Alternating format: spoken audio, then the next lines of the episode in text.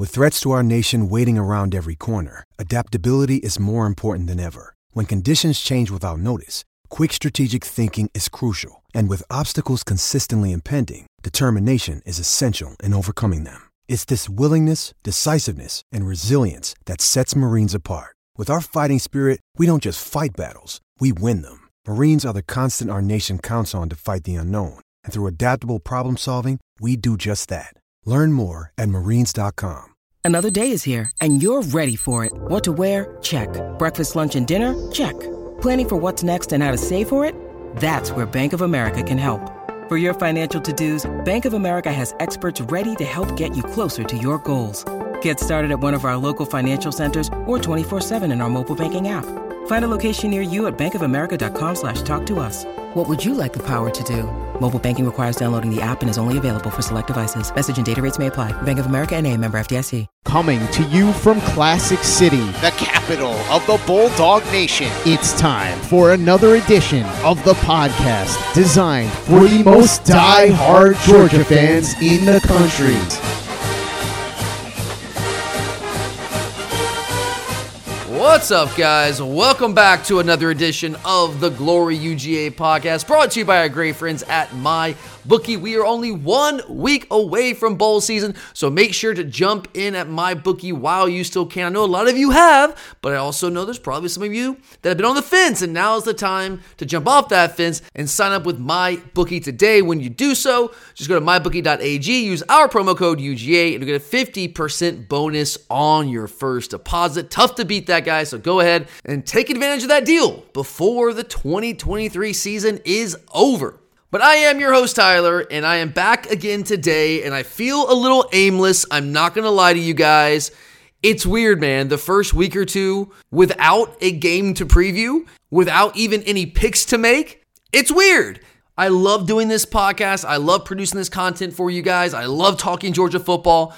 But during the season, it is a grind doing four episodes a week, grinding all the tape, putting all the agendas together, recording all the episodes, editing all the episodes, uploading all the episodes. And this is not to complain. Again, I love doing this podcast, but during the season, I don't have a second to breathe during the week. I'm, I'm going a thousand miles an hour, and I love that. I'm all in on college football, and I love every second of that. Breaking down games, making picks, all of that stuff. If you're to be busy, being busy with something like that, I can take that. So here we are now, the first week without a game to preview, without picks to make, and I kind of don't know what to do with myself, especially coming off a heartbreaking, at least for me, a heartbreaking loss. I'm sure for most of you out there too, a heartbreaking loss, the way that went down, missing on the playoffs, when, especially when you think that you are still one of the best four teams and probably still the best team in the country, it's kind of like, what do I do with myself? What do I do with my time? I mean, of course, we're going to keep putting content out for you guys, but then the question becomes okay,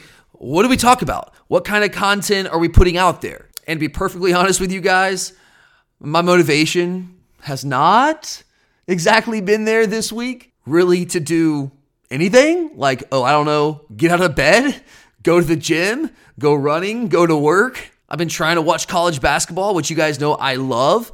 Trying to get caught up on some of the games that I, that I haven't been able to watch as we're trying to get ready for the SEC championship game in the last couple weeks of the season, that stretch run. But I find myself like just completely spacing out, just like staring at the TV, like I'm staring at this screen with nothing going on in my brain. So it's been a rough week. I know not just for me, I know for all of you out there as well. So I think hard about, okay, what do we want to talk about today on this episode? I didn't want to leave you guys hanging. And I had one idea. I think we're going to push that off to next week. I'm not going to abandon it, but we'll just have to push it off to next week because yesterday, as I know all of you saw, I hope you've seen it at this point. Pretty sure if you're listening to this podcast, you've seen it at this point. The official Georgia 2024 football schedule has been leaked. I guess it's not official officials. The SEC hasn't put its stamp of approval on it, but it looks legit. I think it's legit. And it's going to be officially, officially released next Wednesday, but we're going to take it and we're going to run with it. And I have some thoughts on the schedule. And I figured that would be a good place to start today's episode. I have a couple other things I want to talk about. Obviously, we have some news in the transfer portal. I think we're up to 12 players now that have hit the transfer portal as I sit here recording this episode.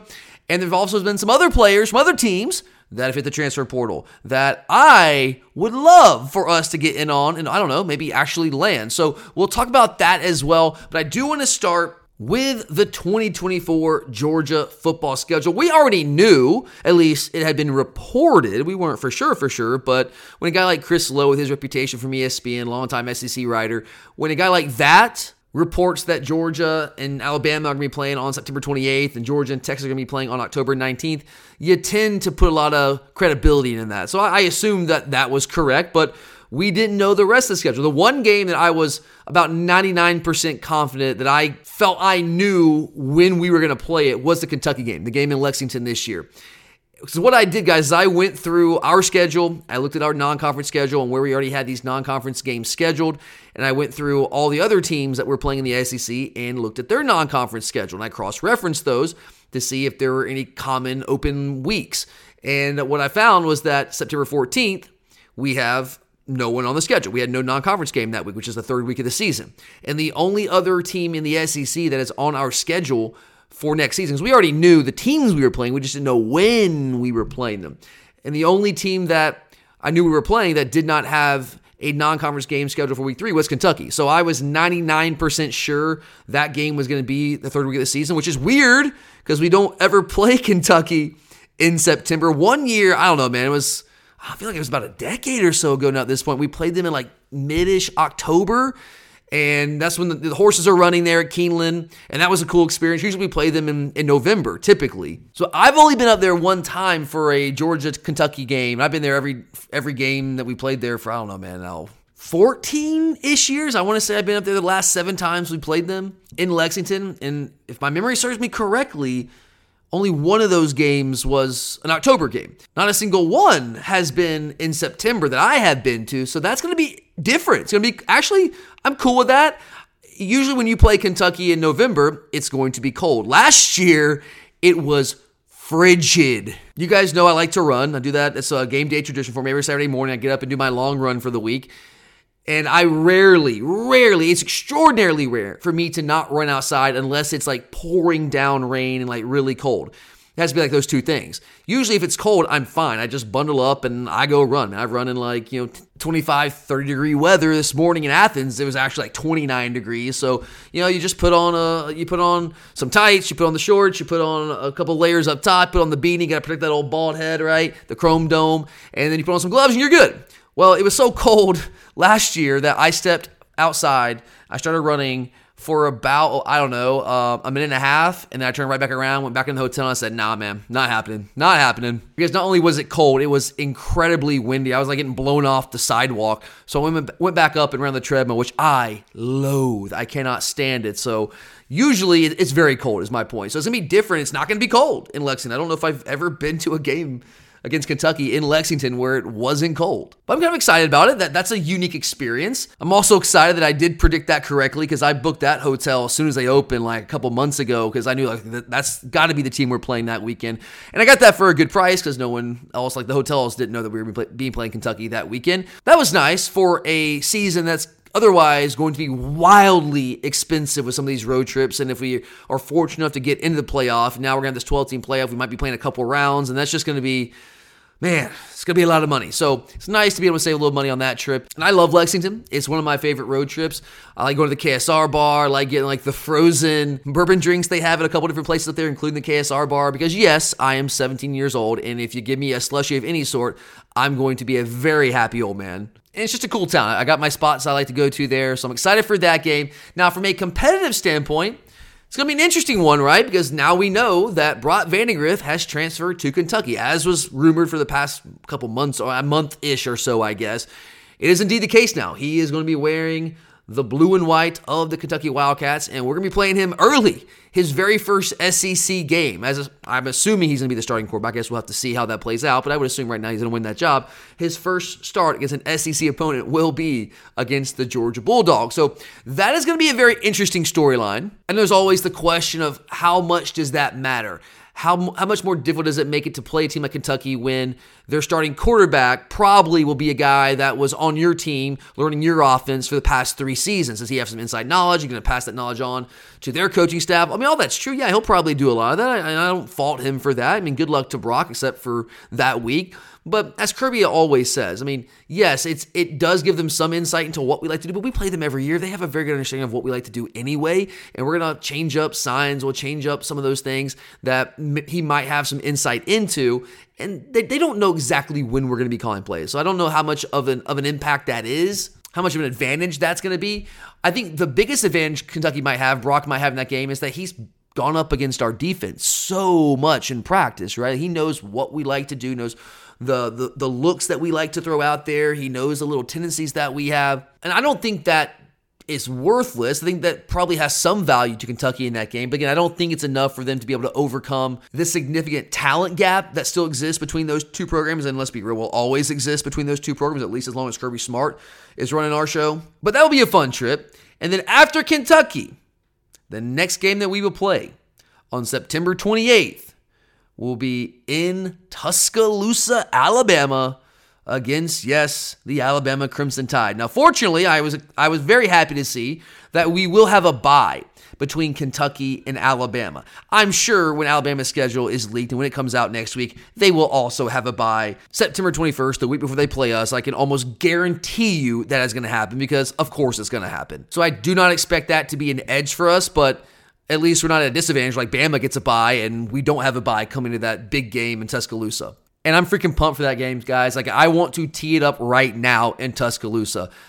I was telling my buddies this week that I and I right now I think I mean this. I might not mean in a, in a couple weeks, but right now I would literally chop my right arm off for a chance to see us beat Alabama in Tuscaloosa next year. Think how sweet that would be, guys. Now, is that going to make up for what happened this year, not getting the playoff? No, it's not. Now, it certainly help us get into next year's playoff. That would be a big boon to our chances in doing so. But man, being able to celebrate on their field in Tuscaloosa like that, that would be an incredible feeling. I've never been to a game in Tuscaloosa that we've actually won. I did not go to the 2007 game because I was still in college. And the only time we played there since then was 2020. I did go to that game, but as we all know, didn't work out in our favor. It was a great first half, not such a great second half. Other than a playoff game, I don't know if there has been a game in recent memory outside of, I would say maybe the Tennessee game at home last year that I have wanted to win more than I want to win that game in Tuscaloosa next year. I mean, Tennessee last year, the way they were talking so much trash, they were number one in the first CFP rankings that year, last year. And uh, coming into that game, a lot of people were just like completely discounting our chance to win that game. So the way that we not only won the game, but kind of dominated that game, in my opinion, that was beautiful. And I wanted to win that game so, so very badly. Obviously, playoff games, national championships, you want to win more than, than any of these regular season games. But outside that Tennessee game last year, I don't know, man. It's been a minute since I've wanted to win a game as badly as I want to win that game next year in Tuscaloosa. So I'm really excited that that game, as Chris Low reported, is indeed going to be very early in the season, the first month of the season. Let's go. I'm freaking pumped about that. I did, however, find it interesting that we are playing Alabama and Auburn in back to back weeks. Now, I know Auburn is not like the best version of Auburn right now. I do expect them to probably be a little bit better next year. We'll see what they do in the transfer portal. If they can find themselves a quarterback, we'll see what happens there. They need to do that desperately. This is not me whining about it. I don't care. We should beat Auburn at home, whatever. I just find it rich. I kind of find it ironic how the SEC has bent over backwards to move the Georgia Auburn game from its traditional spot in November up to early October to help Auburn avoid having to play Georgia and Alabama either in back to back weeks or in like two out of three weeks. They, of course, did Auburn that solid, but as, as we all know, they're not going to do Georgia the solid. We, we're the ones that bend over backwards to make sure that we're able to accommodate other teams. And The SEC can accommodate other teams like Auburn, like having us play in Auburn two years in a row and then moving our traditional spot from November to early October, and then also having uh, to make us move our traditional game against Tennessee, which is traditionally in early October into November. We were the ones had to give up something. Auburn gave up nothing. They got what they wanted. That never really happens for us when it comes to things like that with the SEC. So again, I'm not complaining. Whatever. I mean, I'm not scared of Auburn. I just find it a little ironic. Then we have Mississippi State on October 12th before a trip to Austin, Texas on October 19th. Again, as Chris Low reported. A couple things here. I do want to say this. I'll give the SEC credit here before I bash them. They did do a good job of balancing out our schedule. We don't really have a brutal stretch, at least on paper right now. We'll see how all these teams turn out, obviously, next year. But right now, on paper, sitting here on December 7th, 2023, on paper, there's not really a brutal stretch where it's like, whoa, okay, uh, that's a tough three week stretch. Now, it is a t- very difficult schedule playing Clemson in Atlanta week one, playing at Alabama, at Texas, at Ole Miss. That's a tough schedule. But there aren't any like three week stretches where it's like okay at Alabama, Tennessee at home, at Texas. We don't have a stretch like that. They did a, a pretty good job, in my opinion, of balancing out. You know, we play at Alabama, then we go Auburn at home, Mississippi State at home. Then we do go to to Texas. Then we have a bye week, Florida. Then we go to Ole Miss, come home, Tennessee, UMass, Georgia Tech. So I, I, as far as the composition of the schedule, I thought the SEC did a good job there. Now, did they give us a, a pretty tough draw? Yeah, they did, but that's that's the SEC now, man. That's how it's going to be. So I will give the SEC some props there.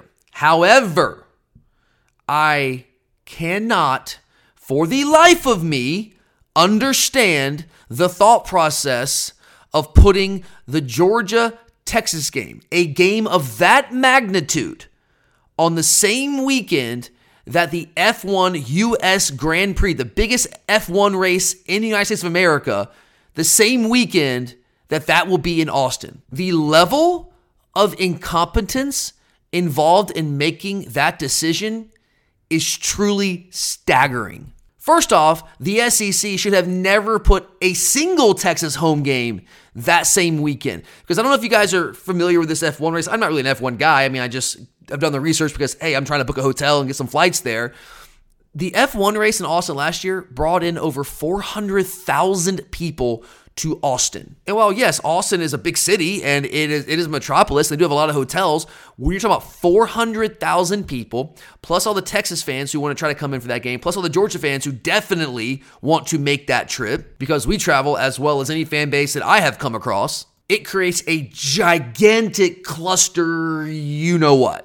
And it is an absolute slap in the face to college football fans because we are now in a position where I'm to have to sell a kidney, maybe a pancreas, might have to even sell a lung, who knows, to be able to go to that game. I mean, guys, right now, if you haven't looked at the prices, we're talking about a 5K weekend minimum for a couple. For me and my wife, it's gonna be 5K minimum, and I'm a guy. You guys, you guys know I go to all these games, right? So I, over the years, have developed the skill to be able to try to predict when these games are going to be played. And I try my very best to go ahead and schedule refundable hotels for every possible weekend that it could be played, if if you can. Sometimes those hotels aren't available. A lot of these uh, towns like Tuscaloosa, for example, they're smart. I give them credit. They're like, it's a it's a football town. So they they know like we're not going to set our prices and, and, make our rooms available until we know the actual schedule, so we can set our prices accordingly and gouge everyone. So that's going to happen in Tuscaloosa. It, it always happens in places like that.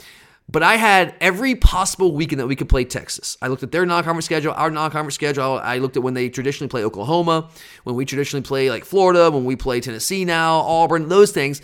And I had narrowed it down to a couple of weekends. And I booked every one of those weekends that I thought I could possibly be, including the weekend that we're actually playing it on October 19th. However, when I tried to book that weekend, October 19th, this is like two months ago, by the way, two, three months ago, maybe.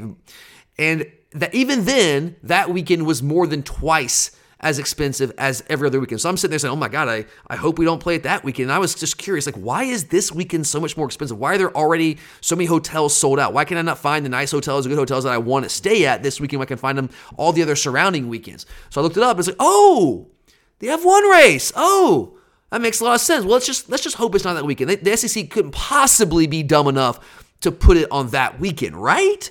Wrong. That is exactly what they did. Now, the airfare is the tough part because it's tough to book that. I mean, now you can get e credits and stuff, but it's still tough to book that without knowing when the game is going to be. So I was waiting closely, and I and I waited. I saw the reports that Chris Low leaked, uh, put out there what a week and a half ago, two weeks ago, something like that. And so I tried to book flights then. But even then, guys, they were astronomical. Again, we're talking five thousand, and even once you get there, you spend all the money for for that weekend you're going to have to deal with insane crowds. Every restaurant, every bar is going to be packed to the brim. And it just sucks for a game that I was so looking forward to go to. I love going to these games, and I especially love going to places I've never been. I've I've been to Austin, have not been there for a Georgia football game or a football game of any sort. So I was freaking pumped. I know everyone's like, "Man, we have to play at Texas." I was like, "Hell yeah, we, we get to play at Texas." I was excited about it. Now, not so much because I'm just not sure it's going to be worth the money. So it's just a slap in the face to fans. I mean, they're, they're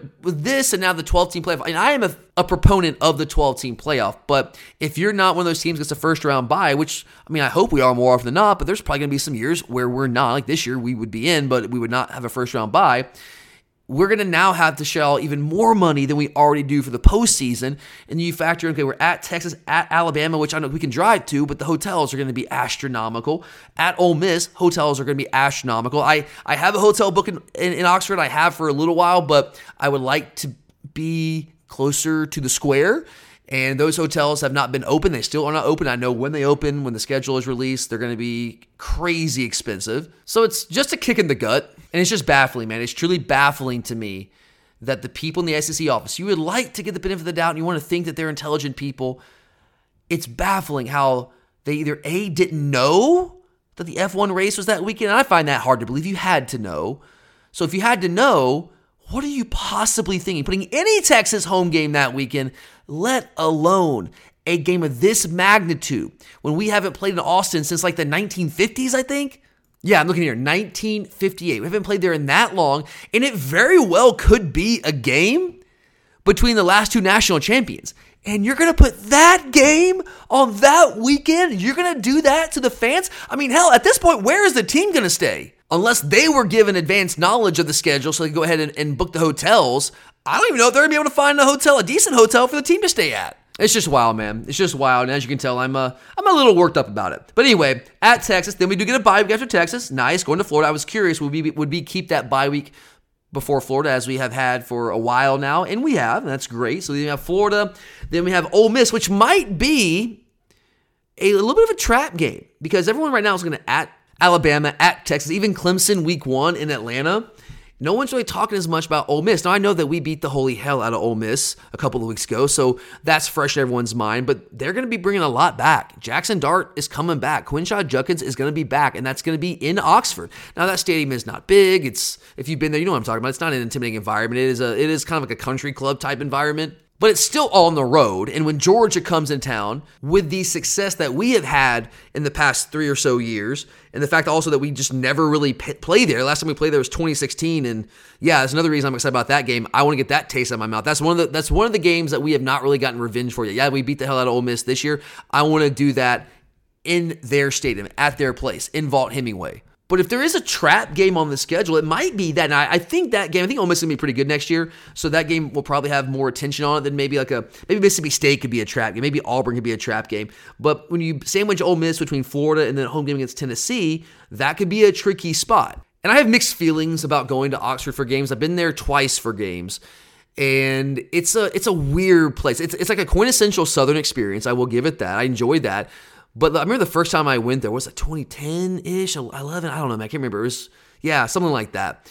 And I got there and I went to what I thought was like quote unquote their downtown, and it's like literally if you've been there, you know what I'm talking about. It's just a square. It's like Mayberry. That's what it reminded me. It was like Mayberry Town Square. And there's some good restaurants, there's some good bars. You hang up on the hang on the balcony, and it's like the second level, and you can sip some drinks and have a good old like again quintessential Southern time.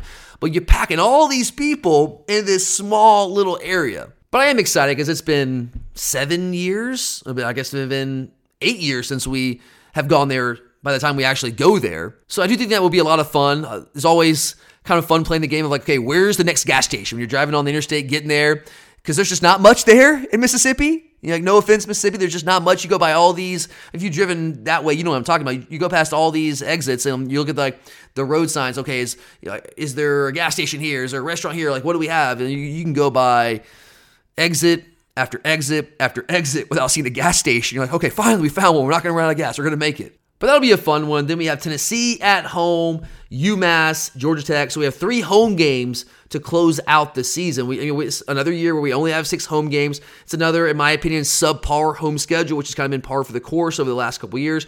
We've got Tennessee Tech at home. We've got Mississippi State at home. We've got Auburn at home. We've got Tennessee at home, UMass, and Georgia Tech. So I know, like, traditionally you look and say, oh man, you get Auburn at home, you get Tennessee at home, you get Georgia Tech at home. Like those are three premier opponents. Well, maybe once upon a time, are they right now? Tennessee is up from where they were, you know, in the past 10, 15 years.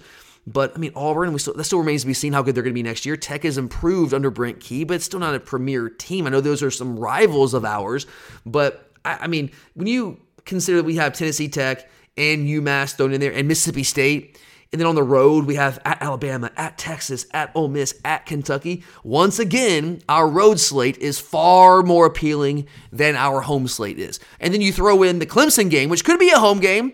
It's in Atlanta. Here's what I'll say about the, the game in Atlanta. When we play a neutral site game in Florida every year, in Jacksonville every year against Florida, and now we have this expanded playoff where we're going to have even more neutral site games in the postseason, along with a potential neutral site game in Atlanta in the SEC championship game. I am done with neutral site regular season games outside of Jacksonville. We do not need to be playing anyone in any sort of kickoff classic in Atlanta, in Charlotte. I don't want to see it, man. I don't want like we need good games at home. We're putting like Clemson could be a, a premier home game for us on our schedule next year, but instead, no. We're going to play it in Atlanta. So exciting. I'm sorry, man. I, I, know a lot of you probably live in Atlanta, around Atlanta, and you love Atlanta. I'm not trying to kill Atlanta here. I'm just saying if you're going to have a Georgia football game in the state of Georgia, have it in Athens. It's such a better experience. It's a real college town, a real college experience. When you play in Atlanta, it doesn't feel like a college football game to me. And I know that's just me. Maybe that's just me. But I like the feel of a college football game, and it does not feel like a college football game when we play them in Atlanta. I get it for an SEC championship game, for a playoff game. I understand it, and I can live with that, but not for regular season games. Come on, guys. We need to play that game in Athens, play at Clemson, and I know that we will in the future, but this year it sucks. I hate that, man. I really hate opening the season. I love that we're opening the season with a big opponent in Clemson, but I hate that it's in Atlanta. I mean, guys, we could feasibly play in Atlanta three, maybe even four times if we end up playing in the Peach Bowl. Like if you play Clemson and Atlanta open the season, you play in the SEC championship game, maybe we'll see what happens.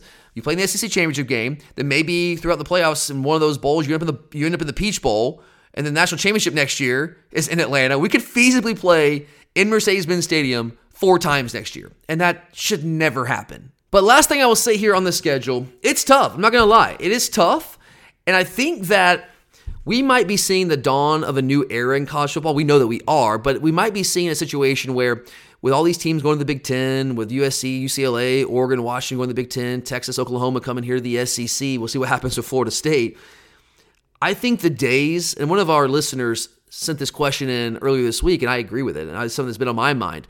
I think that the days of teams going undefeated are potentially behind us. I'm not going to say there's not going to be a team that can go undefeated in the regular season. I, those, that's going to happen every now and then, but I don't think it's going to be as common as it has been in recent years. I don't think you're going to see you know three or four teams go through their conference schedules through their regular season schedule unscathed. You might get one, maybe two, but I don't think you're going to see like as many as we had this year. And I also think you're going to see an era where having maybe two losses isn't a death blow to your playoff changes. Now with the expanded playoff and also just playing more good games, more tough opponents, you can potentially lose two games and still probably get into the playoff if you win the right games and you lose the right games. I mean, if you lose to Vanderbilt or something, that's probably going to kill you. But uh, you know, if we split next year against Texas and Alabama, and then we, we beat Clemson and we end up like ten and two we've we've got to be in the college football playoff. I mean, I know it depends on what happens also around the country, of course, but I would have I would be very hard pressed to imagine a scenario where at 10 and 2 with that schedule next year, which no one can complain about, how would we not be in the college football playoff? Because if, if we are not in the college football playoff, we go 10 and 2 next year, I say burn the whole thing to the ground. Now, I'm not saying that I think we're going to go 10 and 2. I'm not ready to make a prediction yet because I don't know what our roster is going to look like next year. That's still very much in flux right now. That prediction will be coming later on. It will come, but it's just not right now. But I'm just saying, like, if we go 10 and 2, which could be a reasonable projection with next year's schedule, we sure as hell better be in the 12 team playoff. I'll say that. Because if not, your boy's going to riot. But all right, guys, that, those are my quick thoughts on the 2024 Georgia football schedule. Before we move on to a couple other things, I do want to take a quick break and remind you about our great friends at My Bookie. No, we don't have any picks for you this week because I, mean, I guess there's an Army Navy game, but there's not a, a, slate of football games. But we will be back next week with part one of our bowl picks. We're going to pick the bowls the first couple weeks of, of the bowl season. And then part two will be a couple weeks later when we pick the back half of the bowl season. So we still have games to pick, which means you also still have games to bet on and opportunities to line your pockets this holiday season all you have to do to make that possible is go to mybookie.ag and sign up for a brand new account. When you do, use our code UGA to get a 50% bonus on that first deposit. It's tough to beat that, guys. It's free cash you to play with. So to me, it's a no brainer. So if you've been on the fence, now is your last chance. This month of December is your last chance to jump off the fence and use all the knowledge that you gained this season watching all these teams. Put that to use at my bookie. Again, it's mybookie.ag, promo code UGA, so you can bet anything, anytime, anywhere, only with MyBookie. When you need mealtime inspiration, it's worth shopping Kroger, where you'll find over 30,000 mouthwatering choices that excite your inner foodie. And no matter what tasty choice you make, you'll enjoy our everyday low prices, plus extra ways to save, like digital coupons worth over $600 each week. You can also save up to $1 off per gallon at the pump with fuel points. More savings and more inspiring flavors make shopping Kroger worth it every time. Kroger, fresh for everyone. Fuel restrictions apply. Mother's Day is around the corner. Find the perfect gift for the mom in your life with a stunning piece of jewelry from Blue Nile. From timeless pearls to dazzling gemstones, Blue Nile has something she'll adore. Need it fast? Most items can ship overnight. Plus, enjoy guaranteed free shipping and returns. Don't miss our special Mother's Day deals. Save big on the season's most beautiful trends. For a limited time, get up to 50% off by going to BlueNile.com. That's BlueNile.com. All right, guys, for this next segment, I want to move to the transfer portal. We have, according to my calculations at this point, as I sit here right now, 12 players that have entered the transfer portal to date. And here are the names that I've got for you Darius Smith, Jonathan Jefferson, Brock Vandagriff, CJ Madden, Jackson Meeks, Austin Blaske, Jared Zirkel, EJ Lightsey, Mekhi Mews hit the portal today, Nyland Green, Xavier Sorey hit the portal today, and Jameer Moten, who was like a walk on DB. Throughout this week, I have gotten a lot of questions from listeners regarding who I thought would A, transfer out, and B, declare early for the NFL draft and potentially opt out of the Orange Bowl against Florida State. As of right now, I think most of the guys that are going to hit the portal have already done so. At least the guys that were going to hit the portal in this December window. There are a few guys that have been contemplating it, but I think they're going to wait it out and they're going to go through spring practice and see if they can kind of make a move and kind of see where they are positioned on the depth chart coming out of spring practice. But remember, the transfer portal opens up again following spring practice. So we could have another wave of guys that enter the portal after the spring if they don't feel like they're going to be in position for playing time next year. So this is almost certainly an incomplete list, but in terms of guys that are going to enter the portal this window, this December, I think we've probably heard most of those names. There might be another guy or two that pops in there, but these are most of the names that I was expecting to enter the portal, and most of the guys that I was told were likely going to enter the portal following the season. So I think we're in, in good shape here. I mean, if you look at those names, I mean, yeah, losing a guy like Brock Vandagriff, that's not something you want to see. I still believe that Brock's a very talented football player, and him going not just to a, another team, but going to a, another team in the SEC that we will be playing next year. Now, I can't say an SEC East team because the SEC East no longer exists, but Vandagriff is certainly the headliner to this point with the guys transferring out of our program. A couple other guys that I, I, think we might miss a little bit. Mekhi Mews was a little bit of a surprise to me. I wasn't expecting his name. He was not a name that I had been told to watch. But if you think about it, I kind of get it. This is a guy that he fills a role for us as a special teams guy, as a returner, and he would get a few snaps a game of receiver. We primarily were just using him in the screen game receiver, especially as the season progressed. And he's a guy that probably sees himself as a, as a player who can be a, a full time wide receiver, and he wants to go find a place where that's possible for him. So I get it. I don't begrudge him for that. Now, how much of a loss is that? I, think it hurts to a degree because he is the best return man that we've had in a while. I mean, Ladd did a nice job for us last year, but Mekhi is a different level returner. He's he's got that vision, he's got that ability to just find the lane that it, it's kind of innate. You don't really teach that in most guys. So he did a really good job for us in that role this year. So I hate to see him go, but we have a bunch of guys that can fill that role. I mean, you guys saw Anthony Evans in the SEC championship game. That dude is a return threat big time. And so is Yazeed Haynes, another freshman. He's a guy that could that could certainly return kicks, return punts as well. Dominic Lovett would be a great punt returner. He was for Missouri. He could play that role as well. So we have a number of options. I don't think that's that's certainly not like a a loss that's going to cost us a shot at national championship or anything like that. But it's a guy that personally I would have liked to have seen stick around, but I get why he's transferred out, and I certainly wish him the best. The other name outside of Vandagriff and Mews that kind of catches my attention is Xavier Sorey. This is not something that was completely out of the blue. I, I, I thought he would be a guy that had a chance to transfer. I was hopeful that he would stick around because I still believe he's a talented football player. In a lot of ways, it's kind of like Jalon Walker. I think in some regard, we kind of stunted his development because when he first got here, we were trying to decide, okay, is he an outside backer? Is he an inside backer? Eventually, we settled an inside backer. That's essentially where he's played the last two years. But he's kind of like Jalon Walker in that he has some pass rush skills. I mean, he was rushing off the edge a lot in high school, and you just kind of want to see what his bite did, how he developed. But I think that uncertainty early in his career kind of set him back a little bit. And he did have a role on our defense in the, in the dime package early in the season, coming on the field with Jalon Walker, kind of rushing the passer and his ability to, to, to rush the passer, also play comfortably in space. He's a good athlete. But then he dealt with some personal issues, which you know, probably don't need to go too much in detail here. He's just dealing with some issues, and he didn't play for a big chunk of the season. And then, like, it was crazy to see him thrown out there in the SEC championship game after he hadn't played for basically two months. I get why we did because the freshman linebackers were struggling some, uh, particularly Raylen Wilson, and, and, just knowing what to do because they're, they're young guys. And Xavier's at least been in the system for a long time. So I, I, was happy for him to get a chance to get back out there in a big game like that. Somewhat surprising, yes, we hadn't seen him in a long time. And I was also hopeful that maybe this means that maybe he's going to come back next year. He's a guy that I think you're a better team when you have a guy like that on your roster. But again, considering the personal issues that he did deal with earlier in the season, it's certainly not surprising that he decided to enter the transfer portal.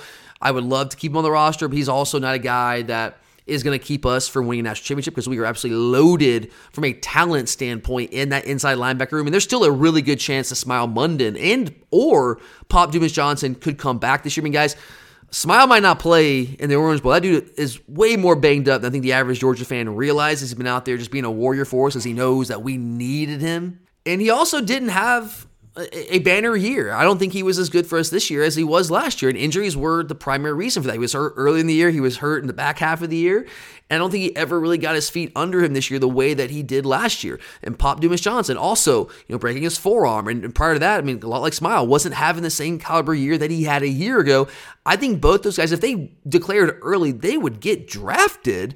But if they come back, I think they stand a really strong chance of improving their draft stock pretty significantly. I think Smael Mondon has first round potential. I just don't think it's going to be a first round draft pick this year with how this year went. So there's a really good chance both those guys come back. So we're fine losing Sorey. In fact, losing Sorey might be an indicator that maybe those guys are coming back, or it just might be that, you know, he was going to leave all along anyway. I don't know exactly what to read into that. Austin Blaske another guy that I would have loved to have kept around because he's been here for so long. And he, this is a guy that was in the thick of that battle with Earnest Greene for the starting left tackle job all through fall camp, all through spring practice. I mean, it was neck and neck for a long time. Obviously, eventually Earnest Greene won that job, but an injury to Blaske in fall camp played a large role in that. And so he missed the, you know, early part of the year and dealt with another injury later in the year. And he just never really got any traction, didn't really get to see much time there at that spot. But I was hopeful that he would come back because probably what's going to happen next year is Earnest Greene's going to play left tackle and we're going to insert former five star Monroe Freeling into right tackle. And I thought when Monroe got a chance to play this year, I thought he did a really, really nice job. It'd been really nice to have a guy like Austin Blaske, a veteran body like that,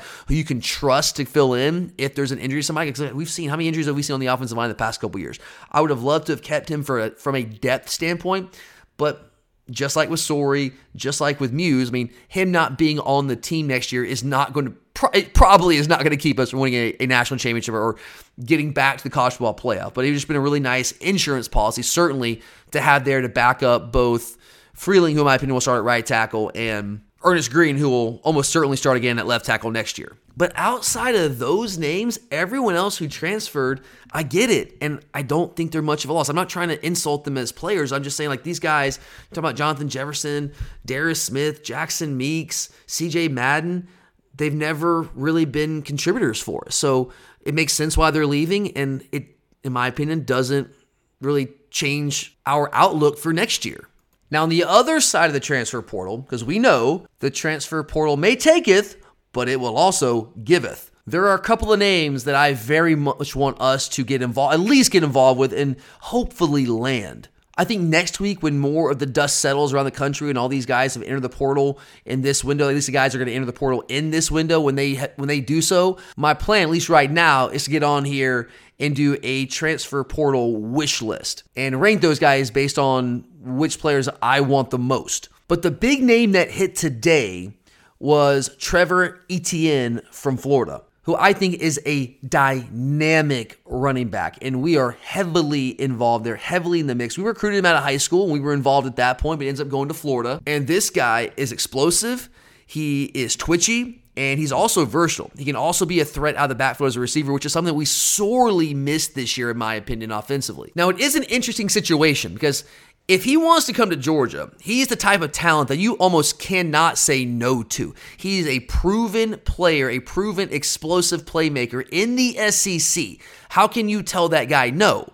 But then on the other hand, you have three studs coming in in this 2024 recruiting class with Nate Frazier, who's the top running back in the country, Bowens, who I love, and then Dwight Phillips Jr., who is extraordinarily explosive, very fast, dude, about as fast a running back as we maybe have ever had. Although Keith Marshall might want a word. You wonder if you take a guy like Etienne, does that alienate one of those guys? A guy like Nate Frazier, who's from all the way out on the West Coast in California, does that make him start looking around? Maybe he's look back at Oregon, who was recruiting him really heavily back when he was still uncommitted. And that's a question our coaching staff's going to have to answer. You have to weigh the risk versus the rewards. I think you take Etienne because, again, he is a proven playmaker in the SEC. He can give us something in the backfield that we currently do not have. I'm very excited about a healthy Branson Robinson next year. I think that guy's going to have a monster year for us.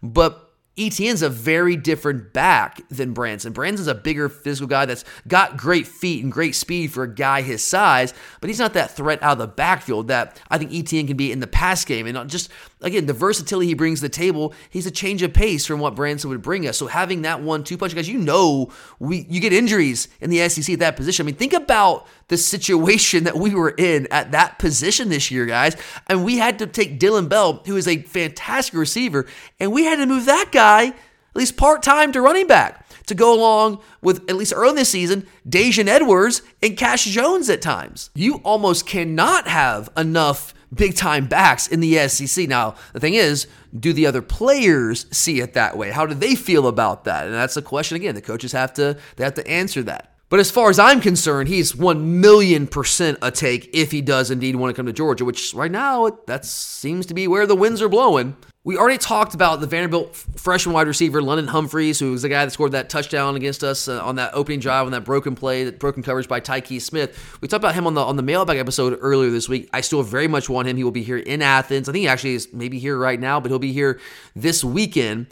But there's another receiver from Vanderbilt that hit the portal I think maybe Wednesday, maybe Tuesday. And that's Will Sheppard, who has been Vanderbilt's leading receiver for the past two seasons. Last year, I got, well, eh, can we say last year? No, I guess we can still say 2022 is still last year. I guess so. We'll go with that. Last year, he was a 1,000 yard guy. Now, this year, he only ended up with 47 catches for 684. But when you consider the quarterback situation that Vanderbilt had to deal with this year, it's a minor miracle the guy got to 684, to be honest with you. He is a legit number one receiver in the SEC. I mean, he's an X. He is that kind of guy. I would love to get in on this guy. I mean, I don't know where he's leading right now. I don't know, but I would love for us to at least spin the tires there and see what happens. Because that guy, if you can land him and Humphreys, I think we need two receivers in the portal this year. I think at least two. I think two is probably the number. But Humphreys is a guy that I feel like we're going to get. And then who's that next guy going to be? Is going to be Will Sheppard? Could it be Antwane Juice Wells from South Carolina? If I had to, my, had to pick between, if I had my choice between Sheppard and Wells, I think I would go Sheppard because we have guys on the roster right now that are more in line with like the skill set that Juice Wells brings to the table. I mean, that's kind of like more or less what Dominic Lovett is. Sheppard's different, man. I mean, he's a big body dude with good speed, good athleticism, strong hands, knows how to run routes. I mean, again, at Vanderbilt, this guy put up a thousand yards with the quarterback situation they had the past couple years. That guy is a legit number one dude in the SEC. So I would go after him hard and heavy. So there are a couple of names. Obviously, there's some defensive linemen out there. But again, I'm going to do an episode next week. We're kind of rank them. So we'll save the rest of, of, that conversation for next week. But real quick, before we get to the final little segment that I want to go through, I do want to remind you one more time about our friends at Alumni Hall. Guys, we are what, three weeks away from Christmas. If you are looking to get the loved ones in your life, the Georgia fans in your life, the best gifts possible, if you want to put a smile on their face, there's no better place to go and pick up their gifts than Alumni Hall because they have everything a Georgia fan could possibly dream of. They've got the cold weather gear, the warm weather gear, they've got hats, they've got beanies to keep your head warm, they've got home and office decor, they've got stuff for your yard, they've got stuff for your car, they've got a great men's selection, women's selection, kids selection. You name it, they've got it. So stop in today inside the Express Shopping Center here in Athens or online at alumnihall.com because Alumni Hall is where the Bulldog Shop. All right, guys, the last thing that I want to touch on today are potential opt outs, potential early NFL draft declarations. I'm sure a lot of you have heard the rumors over the past couple of days that Ladd McConkey might not be as much of a guarantee to declare early for the draft as maybe was once previously thought. Here's what I have on that. What's going on with Ladd is he's thinking through a couple of things. First off, he dealt with injuries all year long. At no point was Ladd McConkey fully healthy. At no point we see the Ladd McConkey that we know and love. Now, there were games where he was more healthy than others, but at no point was he fully healthy this year. Just never happened for Ladd. I mean, he was barely practicing most of the season. In fact, that was the case most of last year, too, at least the back half of last year. So he's dealt with a lot of injuries the past year and a half. And with the nature of the injury that kept him out for the first part of the year, the back injury, that raises some questions in NFL draft circles. Because back injuries, guys, as I talked about all year, they are notoriously unreliable. You think you're fixed, but you're not. They they pop up and they crop back up at random points. You can do everything right, but they just they hit you again. They come back from nowhere, and it, it's tough, man. It's really tough to deal with. And when you get a back injury like that, I mean, it's it's tough to overcome. I mean, you need months, not weeks off. So I, there's probably some questions in the NFL right now about, all right, now we know this guy is a really good football player, but does the back injury scare us off? Like he's still on our board, but do we, do we push him down our board? Does it hurt his draft stock? Does he need to come back for another year and show that he can be healthy for a full year and he's completely recovered from any sort of back issue that he was dealing with? So that's part of it. The other part of it is the competitor in Ladd McConkey the kid that loves University of Georgia, who doesn't like the way that this year went, has a sour taste in his mouth because as he played about half the year, right? I mean, he missed about half the year with various injuries. And to be in the SEC championship game and to go out there and do everything you can to play for your team, but not be a, a shell of who you really are as a football player, and to not be able to contribute to a victory the way that you feel like you wanted to, and to have that feeling of walking off that field with a loss and what what people thinking probably your final game as a Georgia Bulldog after you won back to back national titles, I can see how that doesn't sit well with somebody. I can tell you right now, Tate Ratledge is having a lot of the same feelings as well in that regard. I thought both Tate and Ladd were surely gone to the NFL. Like I thought they were like guaranteed they're off. There was no chance they were coming back. Now I think that door is open a little bit more. Now I am not sitting here telling you that they are coming back. I'm not sitting here definitively saying that. Please hear me when I say that. I'm not trying to like build up your hope. So just take this with a grain of salt. I think what's going on with both those guys right now is that they're at least thinking about it harder than I thought that they would. Now they still very well could go pro and probably will, to be honest with you.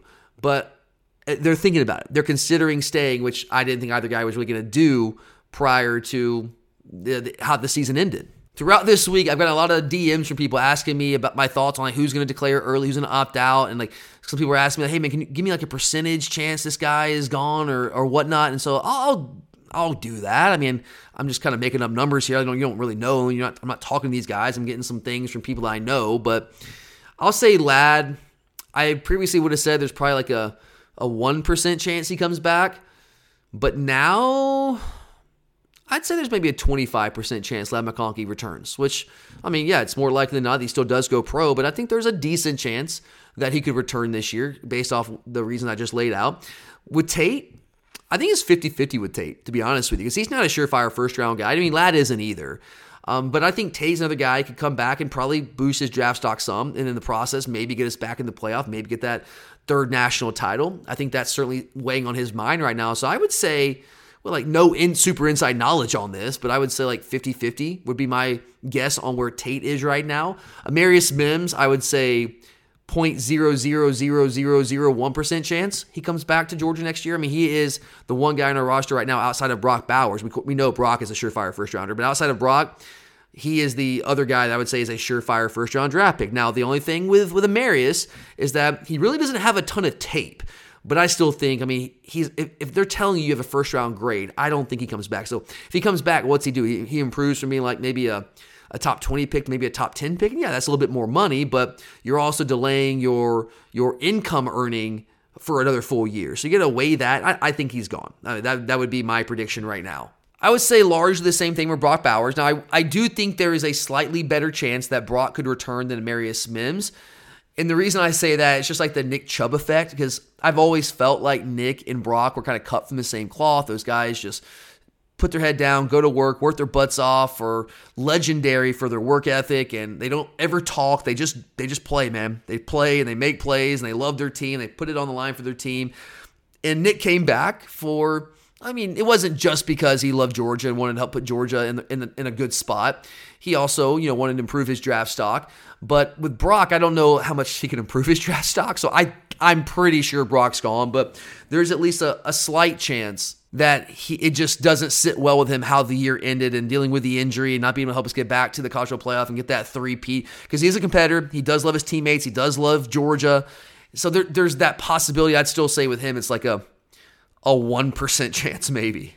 Kamari Lassiter is another guy that I think's gone. I would say Kamari Lassiter maybe 5% chance that he comes back. I'm pretty sure he's to be gone. He's getting late first round buzz right now. So if that's the case, he's, he's gone. Javon Bullard at safety is a very interesting prospect because on one hand, Javon's not going to get any bigger. He's not getting any faster, which are some of the knocks on him in terms of his ability as an NFL prospect.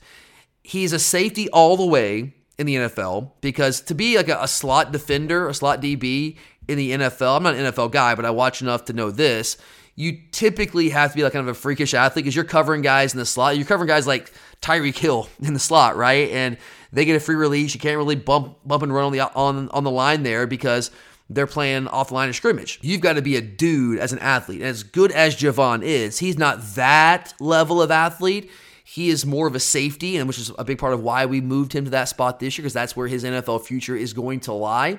Javon is not going to be a first round draft pick. Javon probably won't be a second round draft pick. Again, I'm not an NFL guy, so I don't I, I, don't take my word for that, but I don't think that's what Javon is right now. So the question becomes, right, does he just go ahead and go to the NFL, declare, start playing, try to get that contract and get started on on getting towards that second contract, which is where you make your real money if you're not drafting the first round?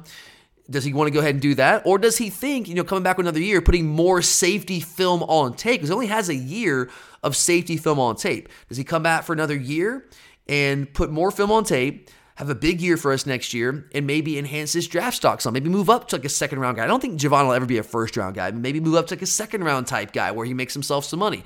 I think there's a decent chance that's the case. So with Javon, I would go like a 40% chance that he comes back. I, I still think I would say he's he I would lean towards him going pro right now. He did put out a tweet after the game, I think Sunday, and it, it was it was somewhat mysterious and ambiguous. And It was like him on the field, and there weren't any like direct insinuations that he was gonna be declaring for the draft, but it was something along the lines of like, know, I thank God for all my opportunities, something like that. So it's kind of like, huh, like what should I read into this? I don't know. It certainly wasn't. At, best, it was a hint that he might be declaring for the NFL draft, but uh, you kind of have to read into that to take that away from that. But I think the longer we go without him declaring, I think the chances improve that he will come back next year. So I don't think it's quite 50 50. I would still lean towards him going pro because, again, he's not going to get bigger. He's not going to get any faster. He is who he is from a physical standpoint. So I'd still lean a little bit more towards him going pro, but I think there's a really strong chance he would come back as well. Now, talk about burying the lead. Carson Beck. This is the guy I've gotten the majority of my questions on this week in terms of like NFL draft declarations, potential NFL draft declarations. And this is one right now, looks like he is more likely to return next year than declare for the NFL draft. Now, what he's getting more or less are like late first round, early second round projections. So he's got a decision to make. Do I go ahead and take that money, which is going to be good money for him, whether it's late first round, early second round, whatever it might be, and again, go ahead and start working towards my second contract where I can make that big money? Or do I come back to Georgia and have a second year as a starter and put together potentially an even better year than I did my first year as a starter in some big time games, some big prime time games at Texas, at Alabama, at Ole Miss, Clemson, and then enter the NFL draft next year with a vastly inferior quarterback class compared to who he would be going up against this year he has a chance, as I've said this many times this year. I believe he has a chance to be the number one overall draft pick next year if he does indeed come back. Now, that's there's no guarantee there, but I think with a big year, which I think if he came back, he would have a big year, and with that quarterback draft class, which is just not the caliber of quarterback draft class as there is this year, I think he would have a shot to be the number one overall draft pick. Certainly, I think a very good chance of being a top 10 draft pick. And that's a lot of money. When you talk being a late first round draft pick, early second round pick to being top 10, potentially number one overall, that's a lot of money. So I think that is something that certainly weighs in our favor. And also, again, the way that the season ended, I think this guy is a competitor. I think he also wants to come back and win his own ring. So, based off of that logic and based off what I've been hearing about Carson, Right now, I would say there's a 75% chance that Carson Beck comes back. I don't want to go higher than that because these things change. And guys, he's right now he's leaning towards coming back. I'm just going to say that. But these things change. And so you, you never know for sure, for sure, especially a guy like Carson Beck who could be a, a first round type guy. So it's not a done deal or anything like that. So I'm going to say 75%, but I feel strongly that there's a better chance than not that Carson does come back for a second year as the starter at Georgia, which would be absolutely massive for us. I mean, think about that, guys. Going into Tuscaloosa, going into Austin with Carson Beck, as opposed to maybe Gunnar Stockton, who I think is going to be a good player, but I mean, we don't know right now, right? The unknown's there. Or maybe one of the freshmen. There's a lot of unknowns there. With Carson, we know. We know. And the dude's only gonna get better. So I will leave you guys with that one. I want to end this on a good note. But I appreciate you guys being here. Again, it's weird not having a game to preview. It's weird not having games to pick after three months of doing so, three months of a grind. But uh, I still want to get on here and give you guys some content anyway. We will be back with a couple episodes next week. Charlie will be back with me at the end of next week for part one of our bowl picks. So a lot of great stuff to look forward to, even though we're not in the playoff, which Still not over. Um, don't know when or if I will get over that. I guess eventually I will. Just don't know when that's going to happen. But uh, I hope you guys have a fantastic weekend. Whatever you end up doing, hope you guys have a great weekend. I'm Tyler. And of course, as always, go dogs!